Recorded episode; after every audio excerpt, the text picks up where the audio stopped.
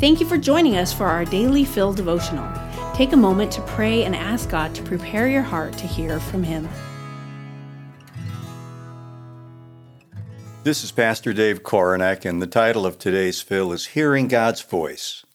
On occasion over the years, for either academic assignments or professional research, I've read portions of writings of other world religions considered to be their scriptures. Each and every time I've read such writings, I've been struck by how dull, unimpressive, and uninspired they seem. I felt absolutely no sense of the Holy Spirit's presence in those readings. In short, I've never heard the voice of God in any scriptures except the Holy Bible. In the Gospel of John, chapter seven, verse forty-five, the apostle tells about the reaction of several first-century Jewish temple guards when they overheard some of Jesus' teaching. After being rebuked by the Jewish leadership for failing to arrest Jesus, those guards boldly responded, "No one ever spoke like this man." We can assume those guards had heard the voice of many rabbis and preachers during their day-to-day duties on temple grounds, but they experienced something truly unique in the voice of Jesus. Whether they realized it or not, they were being convicted about his words by the power of the Holy Spirit. Their hearts told them that his words came from a higher authority. Little did they know, in reality, what they were hearing was the voice of God. Whatever went forth from Jesus' lips was and is the living Word of God.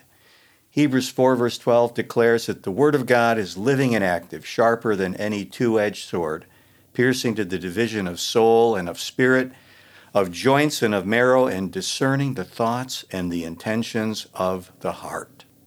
And that's precisely what God's Word continues to do in the hearts of people around the world today, even among those still in search of the truth. In this world, we are confronted by many competing voices. Sooner or later, we can expect to encounter voices that reflect every part of the spiritual spectrum, from the truly holy to the utterly humanistic to the darkly satanic. Thankfully, the indwelling Holy Spirit equips every believer to discern the voice of God. In the cacophony of voices around us, there is only one we really need to listen to.